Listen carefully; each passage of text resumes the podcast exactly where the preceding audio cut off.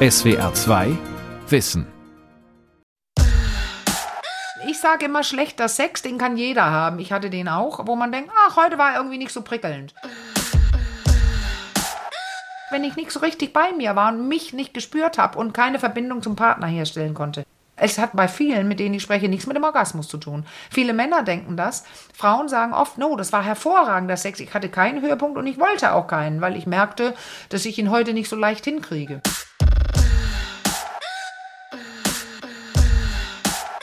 Intensives Spüren war guter Sex.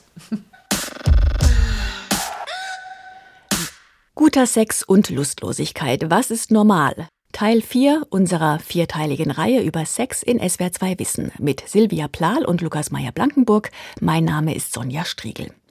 Eben haben wir an Marlene Henning gehört, eine Sexualtherapeutin, die in ihrer Praxis in Hamburg sehr viele Paare sieht und ihre Erfahrungen nicht nur mit uns hier in SWR 2 Wissen geteilt hat, sondern sie ist bekannt durch sehr viele Bücher und ihren YouTube-Kanal. Die meisten Menschen wollen partnerschaftlichen Sex haben, aber dass sie ihn haben, heißt ja nicht zwangsläufig, dass er sie erfüllt und dass er beide auch gleichermaßen glücklich macht. Lukas und Silvia, ihr habt für die Reihe mit Jugendlichen und auch mit älteren Menschen, mit Frauen und Männern Jahren mit Expertinnen und Experten gesprochen. Was sagt ihr? Was ist guter Sex? Also es bestätigt sich natürlich, dass guter Sex zunächst einmal das ist, was ich persönlich erlebe. Das klingt jetzt so einfach, aber es braucht natürlich Zeit, um das herauszufinden, was ich mag und was nicht. Und es kann sich auch im Lebenslauf total verändern. Als junger Mensch mag ich vielleicht etwas ganz anderes als als älterer Mensch. Ein Beispiel dazu. Das heterosexuelle Paar Britta Kunze und ihr Partner Emanuel, beides sind Ende 30, hatten vor ihrem Kennenlernen sexuelle Enttäuschungen erlebt. Und danach haben beide jeweils für sich viel ausprobiert. Tantra oder Slow Sex. Britta hat auch als Domina gearbeitet. Und das alles fließt jetzt in den gemeinsamen Sex mit ein, seit sie zusammen sind. Und zum guten Sex gehört für sie beide jetzt, dass sie sich auch nach dem Sex austauschen. Emanuel meinte dazu, das sei anfangs nicht immer ganz leicht für ihn gewesen. Für mein Ego waren es sehr herausfordernde Gespräche manchmal. Ich schätze die mittlerweile. So habe ich jetzt vielleicht irgendwas richtig gedeutet oder haben wir uns nicht gut getan. Und was passiert jetzt gerade in mir? Schaffe ich es dabei, im Kontakt zu bleiben mit mir selber und mit dir? Oder gehe ich in Vorwürfe, Kritik, es geht viel ums Fühlen, es ist einfach viel, viel verkörperter, viel lustvoller. Also dieses Paar hat im Prinzip etwas geschafft, wofür am Institut für angewandte Sexualwissenschaften in Merseburg, das gibt es so nur einmal in ganz Deutschland, sogenannte Sexologinnen und Sexologen ausgebildet werden. Sie machen dann später im Beruf verschiedene Beratungsangebote. Und in diesen soll gezeigt werden, wie erleichternd es sein kann, sich über die eigenen sexuellen Bedürfnisse klar zu werden und auch offen für Gespräche zu sein. Das kann dann in einem VHS-Kurs für richtiges Flirten passieren. Das klingt jetzt total banal, aber dabei geht es eben um ein angemessenes Flirten, das meine Wünsche berücksichtigt und auch die Wünsche eines anderen Menschen, der mir ja noch total fremd ist, ebenfalls wertschätzt. Und das ist vielleicht gar nicht so einfach. Also ich würde sagen, guter Sex kann gelernt werden. Der kann gelernt werden, Silvia. Ich würde sogar sagen, Sex muss man lernen. Also gerade wir Erwachsenen, wir sollten uns da an die eigene Nase fassen und müssen uns das oft erst noch eingestehen. Ich habe bei vielen Frauen gemerkt, dieses Bewusstsein, das ist da, da ist wirklich eine neue Selbstwahrnehmung als sexuelle Wesen. Die bedeutet dann eben auch ein gesellschaftliches Empowerment. Und das würde ich ehrlich gesagt ganz gerne auch noch ein bisschen mehr bei Männern sehen, dieses Bild vom alles vögelnden Macher. Das ist ähm, ja nicht nur eine Degradierung von Frauen, die damit einhergeht, sondern auch von Männern, finde ich. Und es gibt Männer, die es schon anders machen und die Sex vor allem anders wollen. Aber diese Vorstellungen halten sich hartnäckig. Und das führt dann leider eben auch dazu, dass viele, gerade jüngere Frauen und Mädchen eben immer noch sagen, guter Sex ist, wenn er kommt und wenn es mir nicht weh tut. Und dafür tragen wir Erwachsene, also die ältere Generation, die Verantwortung. Wir müssen vermitteln, guter Sex, das ist wesentlich mehr. Und der Weg dahin, der führt über Wissen und Aufklärung. Und zwar von jung und alt. Dazu hat Ann-Marleen Henning eine Studie gemacht. Es geht um den Zusammenhang zwischen Zufriedenheit mit dem eigenen Genital, also der Vulva, und der sexuellen Zufriedenheit. Und das ist ein in der Sexualwissenschaft noch recht neues Feld. Henning hat dafür 1300 Frauen befragt im Alter von 16 bis 82 Jahren und das ist ihr Ergebnis. Eine Frau, die ein sehr positives Selbstbild hat, also ihr Genital mag und nicht denkt, es riecht komisch, ich muss es dauernd waschen, das hängt hochsignifikant zusammen mit Orgasmen zu haben oder überhaupt zu können und die Zahl der Partner, aber auch mit sexueller Zufriedenheit und mit sexueller Selbstsicherheit und Gesundheit und ja mit allen positiven Dingen, muss man sagen, in der Sexualfunktion, zum Beispiel auch keine Schmerzen zu haben. Die stehen alle eng zusammen mit dem besseren genitalen Selbstbild und da war ein Ergebnis auch, dass die älteren Frauen, die 59 bis 80-Jährigen, dass die ein entspannteres, positiveres Selbstbild haben als die Jungen. Silvia, du hast mit Frauen unterschiedlichen Alters gesprochen. Was sagst du dazu? Teilst du diese Einschätzung? Ja, also größtenteils ja. Aber ältere Singlefrauen, die sind durch die Datingportale auch ganz schön unter so einer Art Body-Perfektionsdruck. Und da kann ich mir vorstellen, dann ist es sicher nicht so leicht, da auch selbstbewusst zu bleiben und an den eigenen Wünschen und Bedürfnissen festzuhalten. Denn gerade mit dem Älterwerden gehen ja auch oft körperliche Veränderungen einher. Es kann sein, dass Vulva und Vagina eher trocken sind oder dass ein Mann auch Schwierigkeiten mit der Erektion hat. Und da hilft es dann sicher, sich auf das Spüren zu konzentrieren und sich auch Zeit dafür zu lassen, so wie es Ann-Marlene Henning ganz zu Anfang gesagt hat. Was ich jetzt gar nicht von euch beiden gehört habe, ist, dass häufiger Sex guter Sex ist, oder? Nein, ja. also wie oft sagt ja überhaupt nichts darüber aus, wie erfüllend es ist. Ja, also ich meine, alle unsere Gesprächspartner und auch die Expertin, die sagen natürlich klares Nein. Aber ich würde mal behaupten, spätestens nach dem zweiten Bier, da setzen die meisten Männer wahrscheinlich eben doch gut und häufig noch miteinander gleich. Quantität ist natürlich nicht zwangsläufig Qualität und doch wird genau danach in vielen Umfragen immer noch gefragt. Wir drei haben nach aktuellen Studien gesucht zur Häufigkeit des Sex der Deutschen. Silvia, was hast du gefunden? Eine Studie aus dem Jahr 2020, die vom Universitätsklinikum Hamburg-Eppendorf geleitet wurde, kam zu dem Ergebnis, die meisten Deutschen hätten vier bis fünfmal im Monat Geschlechtsverkehr. Also die Jüngeren bis 35 fünfmal und die Älteren bis 55 viermal. Und das ist an eine feste Beziehung geknüpft. Denn Singles haben, anders als durch Tinder, Flirt-Apps und so weiter zu vermuten wäre, recht wenig Sex. Ich habe eine Umfrage der BAT Stiftung für Zukunftsfragen gefunden, im Herbst 2020 veröffentlicht. Da gaben 41 Prozent der jungen Erwachsenen an, mindestens einmal pro Woche Sex zu haben oder, das ist vielleicht das Entscheidende, erotischen Aktivitäten nachzugehen. Also das deckt sich in etwa mit deiner Befragung, Silvia. Unklar bleibt da aber, ob eben diese erotischen Aktivitäten Solo-Sex bedeuten oder Sex vorm Computer oder bei einem Tinder-Date mit einer eben noch fremden Person.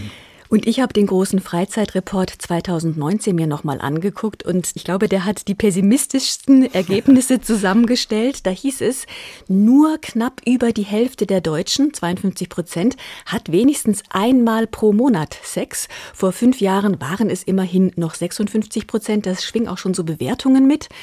Grund sei der Freizeitstress, immer weniger nehmen sich Zeit für Sex und Erotik, aber auch die Suche nach Perfektion sei ein Grund für den Mangel an Schäferstündchen, denn der Leistungsdruck würde auch im Bett immer größer. Ich frage mich, ob nicht genau diese Zahlen zu unnötigem Druck führen. Und genau das beobachtet auch Ann-Marlene Henning. Oft durch solche Zahlen lernt man ja, oh, ich müsste mehr ich müsste besser. Man vergleicht sich mit dem Durchschnitt oder tatsächlich noch nicht mal, sondern man vergleicht sich oft mit dem Optimum. Also mit Hollywood, mit dem sehr Schönen, mit dem Besten. In Wirklichkeit vergleicht man sich mit der Zeit, die man auch selber hatte, als man frisch verliebt war. Man soll sich nicht mit dem Optimum für den Rest des Lebens vergleichen, sondern vielleicht wirklich mit dem Normalen. Und was ist normal? Viel weniger, als alle immer rumschreien, würde ich mal hier jetzt behaupten. Mir ist dazu noch eine andere Studie aufgefallen, bei der man schon merkt, dass da irgendwas nicht stimmen kann in den Umfragen. Es geht um die Anzahl der Sexpartner und Partnerinnen im Laufe des Lebens. Besuche bei Prostituierten haben die Befragten nicht angeben müssen und in dieser Studie aus dem Jahr 2017 gaben die Männer an, sie hätten rund zehn verschiedene Sexualpartner, die Frauen gaben etwas mehr als fünf an. Da frage ich mich sofort, wie soll das rein rechnerisch gehen? Haben die Männer einfach mal ihre Sexualpartnerinnen verdoppelt? Woher kommt diese Diskrepanz, die sich auch auch in anderen Studien aus den USA und Großbritannien so zeigt. Die vorsichtige Erklärung der Wissenschaftler. Prinzipiell ist bei Angabe von Sexualverhalten von selbstwertdienlichen Erinnerungsverzerrungen und Tendenzen der Selbstdarstellung auszugehen. Das sind ja alles sehr frische Daten aus den letzten Jahren. Lukas, warum halten es so viele Männer anscheinend doch immer noch für die Norm, viele sexuelle Kontakte oder oft Sex zu haben? Ich meine, da wirken sicher noch diese patriarchalen Klischees mit und die verschwinden eben auch nur in dem Maße,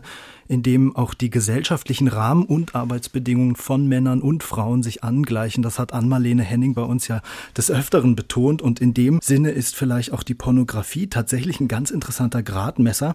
Wir wissen ja, dass sich die meisten Männer im Alltag eben gar nicht mehr so mächtig fühlen und das Gefühl von Macht oder auch einfach Bedeutung, das können sie sich durch den Konsum herkömmlicher Pornos sicher wiederholen oder dieses Bedürfnis mal ausleben. Die herkömmlichen Pornos beherrschen den Markt Markt ja immer noch, auch wenn es diese Nischenangebote gibt, über die wir geredet haben. Was ist die Norm? Was ist normal? Was halten wir für guten Sex? Darüber reden wir in diesem vierten Teil der SWR2 Wissenreihe. Ein weiteres Klischee ist ja immer noch auch, dass Sex gesund ist und dass er deshalb gemacht werden muss. Mit diesem Argument wird er dann häufig von denen gefordert, die meinen, sie hätten zu wenig. Lass uns mehr Sex haben. Sex ist doch schließlich gesund. oh je. Also ich meine, ich muss echt sagen, äh, Sex aus gesundheitlichen Gründen, das klingt ungefähr genauso sexy wie, wie heiraten aus Steuergründen. Aber natürlich stimmt es. Also gut, guter Sex tut dem Körper auch gut. Das ist wie beim Sport. Es gibt auch Urologen, die raten älteren Männern mit wachsender Prostata zum Beispiel ganz konkret dazu, mehr Sex zu haben oder zumindest mehr zu onanieren. Beim Sex wird Stress abgebaut, es werden Glückshormone ausgeschüttet, das Immunsystem wird stärker. Also guter Sex mit der Partnerin, mit dem Partner hat gesundheitlich gute Folgen, aber der kann natürlich auch die Beziehung vertiefen, die Bindung stärken. Aber vor dem guten Sex miteinander, da steht eben ganz häufig auch die Lust aufeinander. Und wenn die nicht da ist, dann sollte man sich was anderes überlegen. Und zwar bestimmt nicht Sex fordern, weil er gesund ist. Das baut Druck auf und das verstärkt auch eher die Unlust. Und es wäre natürlich keine gute Verhandlungsstrategie, um zu gutem Sex zu kommen. Und das Verhandeln ist etwas, was den partnerschaftlichen Sex heutzutage kennzeichnet. Das sagt Konrad Weller die Tendenz, die wir in den letzten 50 Jahren haben, dass die Normen von oben also zunehmend weniger eine Rolle spielen, also zum Beispiel religiöse Normen, und dass es aber mehr eine Normative von unten gibt, die also mit Verhandlungsmoral oder Konsensmoral beschrieben werden können. Also ist es nicht mehr so relevant, was jemand tut und wie man es tut, sondern das Entscheidende ist, dass zwei sich einig sind, dass also ein Konsens ausgehandelt wird. Die Paare eben reden miteinander und sie allein klären, was sie miteinander machen möchten. Also sie entwickeln ihre eigenen Normen. Das ist doch eine erfreuliche Entwicklung, würde ich jetzt erstmal sagen. Mhm. Oder was habt ihr in euren Gesprächen erfahren, Silvia? Ja, also mir haben zum Beispiel die etwa 20-Jährigen erzählt, ob sie jetzt weiblich, männlich oder nicht binär sind, dass sie schon immer genauer darauf achten und das auch aussprechen oder sogar in ihrem Internetprofil schreiben oder posten, was sie beim Sex erwarten und welche Rolle sie dabei spielen wollen. Aktiv, passiv, romantisch, verführend und so weiter. Wenn es dann aber in die direkte Kommunikation geht, dann ist es schon auch eine Herausforderung. Also das Paar Britta und Emanuel, die beiden waren so ehrlich, mir gegenüber zuzugeben, dass in der Zeit, in der sie sich kennenlernten, schon auch Dinge zur Sprache kamen, die sie nicht wirklich voneinander hören wollten. Und da mussten sie dann eben üben, dass sie trotzdem weiter respektvoll und auch liebevoll miteinander umgehen. Und ein anderer kniffliger Punkt beim Verhandeln ist natürlich auch das Thema Treue. Also erlauben wir uns, mit anderen Personen Sex zu haben? Oder wollen wir in Swingerclubs gehen? Wollen wir eine offene Beziehung führen? Saranam Ludwig Mann und Surya, beide sind über 60, haben mir gesagt, dass sie nicht glauben, dass Sexualität rein monogam gelebt werden kann. Und deshalb geben sie sich sexuelle Freiheiten. Und sie suchen dabei aber immer wieder den Kompromiss wo wir gesagt haben, ja, dieser Mensch ja, diesen Menschen aber nein. Also ich würde zum Beispiel niemals mit jemand etwas anfangen, wenn sie ständig nur damit Bauchschmerzen hätte. Und es muss für uns beide dann klar sein, dass wir dieser Person vertrauen.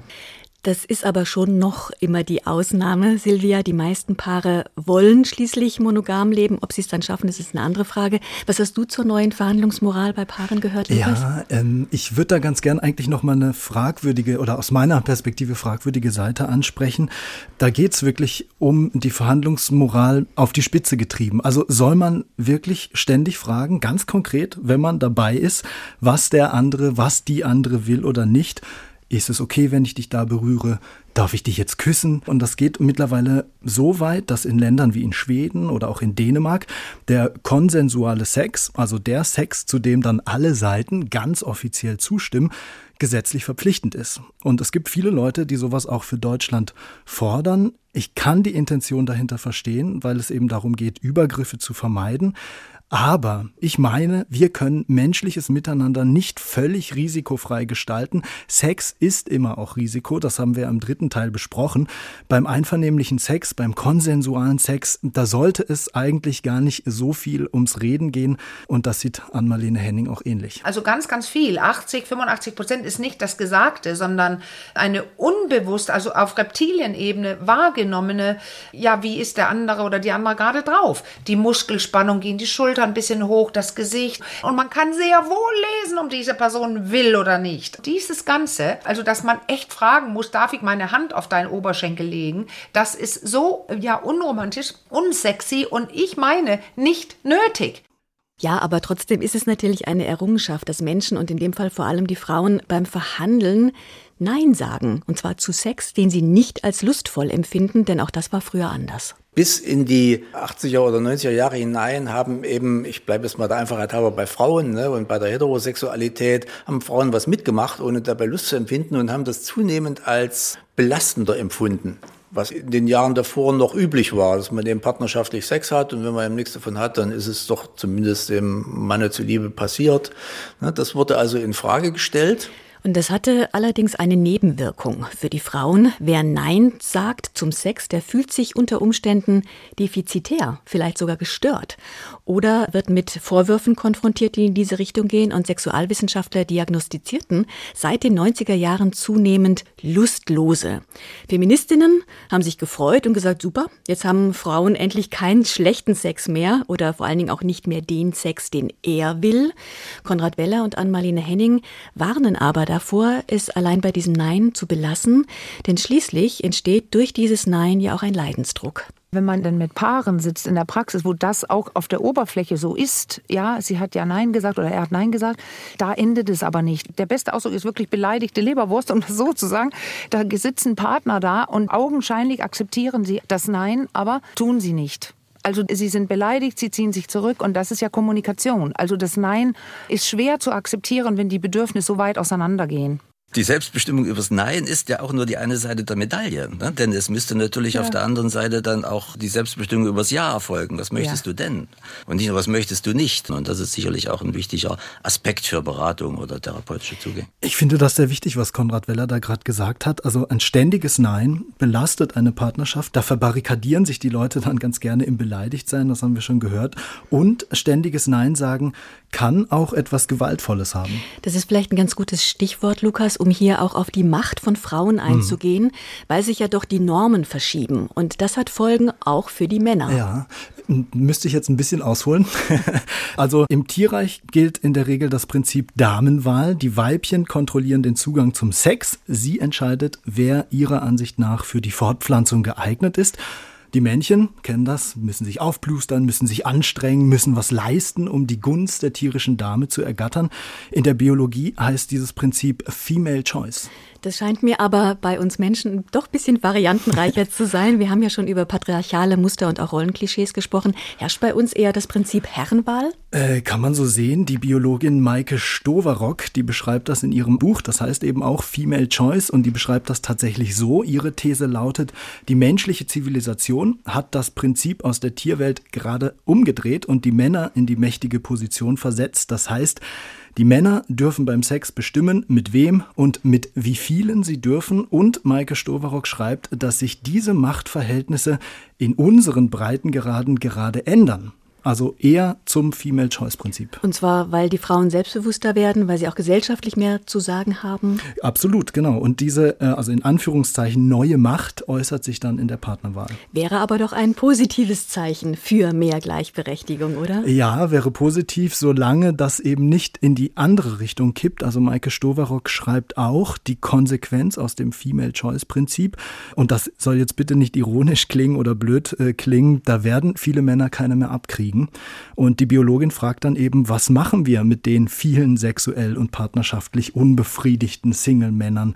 Wir sehen jetzt schon die Gruppe der sogenannten Incels. Das sind die unfreiwillig mhm. zölibatär lebenden Männer. Der Begriff kommt aus dem Englischen. Involuntary und celibate. Das ist eine durchaus bedrohliche Bewegung von regelrechten Frauenhassern. Die organisieren sich online und sind zum Teil eben auch leider ziemlich gewaltbereit. Ähm, Maike Stowarock schreibt auch, dass diese Form von biologischer Sexualkonkurrenz, also sowohl Female Choice als auch Male Choice, nicht vereinbar ist mit einem friedlichen Zusammenleben. Und deswegen geht es darum zu überlegen, wie wir das gesellschaftliche Miteinander künftig gestalten. Wird denn auf diese Weise eine unheilvolle Mauer zwischen die Geschlechter geschoben, also die Normen der Männer und ja. die Normen der Frauen. Also ich meine, Sexualkonkurrenz drückt das äh, ganz gut aus, also sicherlich. Äh, und deswegen finde ich es auch so wichtig zu betonen, wenn wir zum Beispiel über die sexuelle Selbstbestimmung von Frauen gesprochen haben bei uns in der Reihe, da geht es immer um Männer und Frauen, also um die Frage, was ist wirklich gut für alle Beteiligten. Deshalb finde ich auch, dass man wirklich aufpassen muss, nicht zu sehr in diese Frontstellung zu geraten. Ja, und also ich würde jetzt nach meinen Recherchen und Gesprächen auch sagen, dass es immer um die Selbstfindung geht. Also alle können sich heute sexuell erforschen und wenn dieses überholte Männer-Frauen-Rollenspiel endlich wegfällt, dann können auch alle herausfinden, was eben Sex für sie selbst ist und wie und auch mit welcher Person sie es leben möchten. Und das ist ja ein Angebot. Und viele Studien betonen ja auch, dass die jüngeren Generationen sehr aufgeschlossen sind für geschlechtliche und auch sexuelle Vielfalt. Und ich könnte mir dann vorstellen, dass uns das vielleicht davor bewahrt, von den Normen der Frauen oder der Männer sprechen zu müssen, sondern dann geht es tatsächlich um die individuellen Wünsche und Bedürfnisse jeder einzelnen Person. Und zu diesen Wünschen und Bedürfnissen kann auch gehören, für eine kürzere oder auch längere Phase mal keinen Sex zu wollen. Damit komme ich zurück auf die vermeintliche Lustlosigkeit, die auch einige Studien in den letzten Jahren festgestellt haben. Die Therapeutin Ann-Marleen Henning hält Unlust für eine künstliche Krankheit. Und Sexualwissenschaftler wie Konrad Weller sagen, wer nicht darunter leidet, der hat auch keine sexuelle Störung. Und Fakt ist, die Häufigkeit der Sexualität hängt vor allen Dingen nicht so sehr vom Lebensalter ab, sondern von der Beziehungsdauer. Die jungen, frisch verliebten Leute, die können also ruhig 60 sein, aber wenn sie frisch verliebt sind, haben sie relativ häufig Sex und nach einigen Jahren nimmt also die Leidenschaft ab. Das ist ein gut gesicherter Befund. Ann-Marleen Henning ermuntert zum Beispiel in ihrer Praxis die Paare, sich die Umstände anzuschauen, unter denen der Sex stattfinden soll, und sie sollen sich bloß nicht mit irgendwelchen Normen belasten. Die sagen zum Beispiel, ja, wenn wir so einmal im Monat Sex hätten, dann wären, fänden beide das toll. Weil die zum Beispiel gerade drei Kinder haben, die klein sind, oder der Job ist gerade schwer, oder die Eltern sind krank, oder sie sind selber gerade im Klimakterium, jetzt wird's problematisch. Ja, dann ist es doch vielleicht eine Phase, wo man sagt, da habe ich weniger Lust, in einer anderen habe ich mehr Lust. Wir äh, als Sexualtherapeuten und Therapeutinnen, wir fragen nach. Was wollt ihr denn? Und dann stellt man fest, oft nicht das Gleiche und dann geht es darum, das Maß zu finden, wo beide sagen, das wäre toll. Ja, es scheint natürlich so zu sein, dass es vor allen Dingen die Erwartungen sind, die das sexuelle Miteinander belasten die Erwartungen haben zugenommen. Ja. Und die Zufriedenheit ist immer so ein Quotient aus Erreichtem und Erwarteten. Und da wir vor allen Dingen auch viel mehr erwarten als früher, also zum Beispiel mhm. leidenschaftliches, orgastisches Miteinander, das war in den 50er Jahren noch nicht so unbedingt ausgeprägt. Ne? Da war eine gute Ehe, eine Ehe, wo es Kinder gab. Und Kinderlosigkeit war ein Problem. Aber ob man jetzt immer orgastisch abgeflogen ist, das war nicht das Thema. Deshalb sind wir unterm Strich nicht zufriedener, obwohl viel mehr passiert als vielleicht vor 50 oder 60 Jahren. Silvia, Paare, die lange zusammen sind und dann auch äh, es schaffen, eine Zufriedenheit verschiedene Sexualität miteinander zu behalten, entwickeln ja oft eigene Rituale. Also manche verabreden sich, sag mal, Sonntagvormittag halten wir uns frei. Andere probieren auch Slow Sex. Das ist eine sehr langsame Form von sich zärtlich annähern und es ist ganz frei, ob die eine oder der andere einen Orgasmus haben wird. Du warst in Berlin bei Sarah Namm, Ludwig Mann und Surya, die vorhin schon mal kurz zu Wort gekommen sind. Ja, also die beiden betreiben nach eigenen Angaben Europas älteste Tantra-Schule. Also Saranam Ludwig Mann und Surya sind davon überzeugt, dass die indische Tantra-Philosophie und auch Tantra-Praxis dabei helfen kann, die eigene Lust zu trainieren. Und die gegenseitige Berührung ist dabei für sie zentral. Es können ja wegen des Lockdowns gerade keine Kurse stattfinden. Also hat mich das Paar in einem gemütlichen, orangefarbenen kleinen Aufenthaltsraum empfangen. Wir zeigen uns in unserer Nacktheit, das kann man nicht angezogen machen. Tantra ist es so, zuerst verehrt der Mann die Frau und sagt Göttin zu ihr, Shakti. Und dann werde ich verschiedene Körperteile berühren und zärtlich sie halten eine Weile und dazu Sätze sagen. Dein Haar ist das Haar Shaktis. Ich verehre es. Mit solch intensiver Aufmerksamkeit berührt Saranam Ludwig Mann mit seinen Händen Surias gesamten nackten Körper. Mein Geist und mein Körper sind bereit, dir und mir Lust zu geben. Ja, und jetzt verehrt die Frau den Mann. Der Aspekt für das erwachte Männliche im Mann heißt Shiva. Dein Kopf und dein Haar hm sind Kopf und Haar Shivas. Ich verehre sie. Etwa zehn Minuten nehmen sich die beiden Zeit für dieses Ritual. Ja, dann setzen sich Shiva und Shakti ineinander, spüren Haut an Haut und schwingen sich so langsam immer tiefer in die Begegnung hinein. Der Tantra-Lehrer Saranam Ludwig Mann ist ein Enkel des Schriftstellers Heinrich Mann. Ihn interessieren die philosophischen wie auch die neurowissenschaftlichen Aspekte der Sexualität.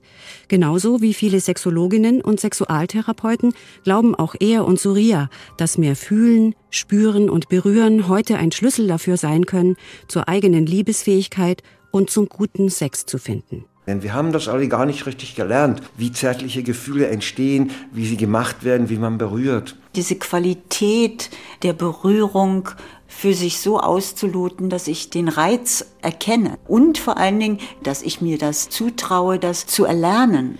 Bei Tantra schrecken ja doch viele noch zurück, rücken das so in die Porno-Ecke. Aber so wie die beiden das beschreiben, diese Betonung auf das Körperliche, diese Zuwendung, denke ich auch an die Hamburger Philosophin Bettina Stangneth, die mit ihrem aktuellen Buch eine Diskussion darüber angestoßen hat, ob wir gerade zu einer neuen Sexkultur finden, ob das eventuell auch nötig ist. Lukas, du hast das Buch gelesen. Ja, das war vielleicht zum Thema Sex eine der interessantesten Neuerscheinungen in letzter Zeit.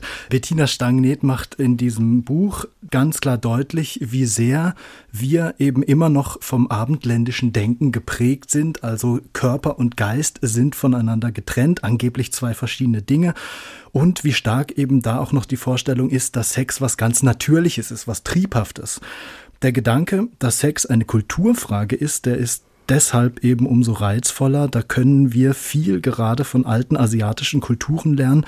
Vielleicht finden wir dann auch abseits von dem Reden über all die Probleme, die mit Sex einhergehen, zu einer Sexkultur, die auch weniger schambehaftet ist, die unbefangener ist und die auch begreift, wie sehr Sex ein intellektuelles und ein körperliches Vergnügen sein kann. Ich glaube, da ist gerade viel im Fluss, viel Gutes, ähm, manches, was sicher auch anders gibt zur Sorge. Aber unterm Strich muss man sagen, so ist das wahrscheinlich immer, wenn alte Normen sich auflösen und wenn um neue Normen gerungen wird. Vielen Dank euch beiden, Lukas Meyer-Blankenburg und Silvia Plahl. Wir sind am Ende unserer vierteiligen Reihe über Sex in SWR 2 Wissen. SWR 2 Wissen. Guter Sex und Lustlosigkeit. Was ist normal? Teil 4 von 4. Von und mit Lukas Meyer-Blankenburg, Silvia Plahl und Sonja Striegel. Ein Beitrag aus dem Jahr 2021. SWR 2 Wissen. Manuskripte und weiterführende Informationen zu unserem Podcast und den einzelnen Folgen gibt es unter swr2wissen.de.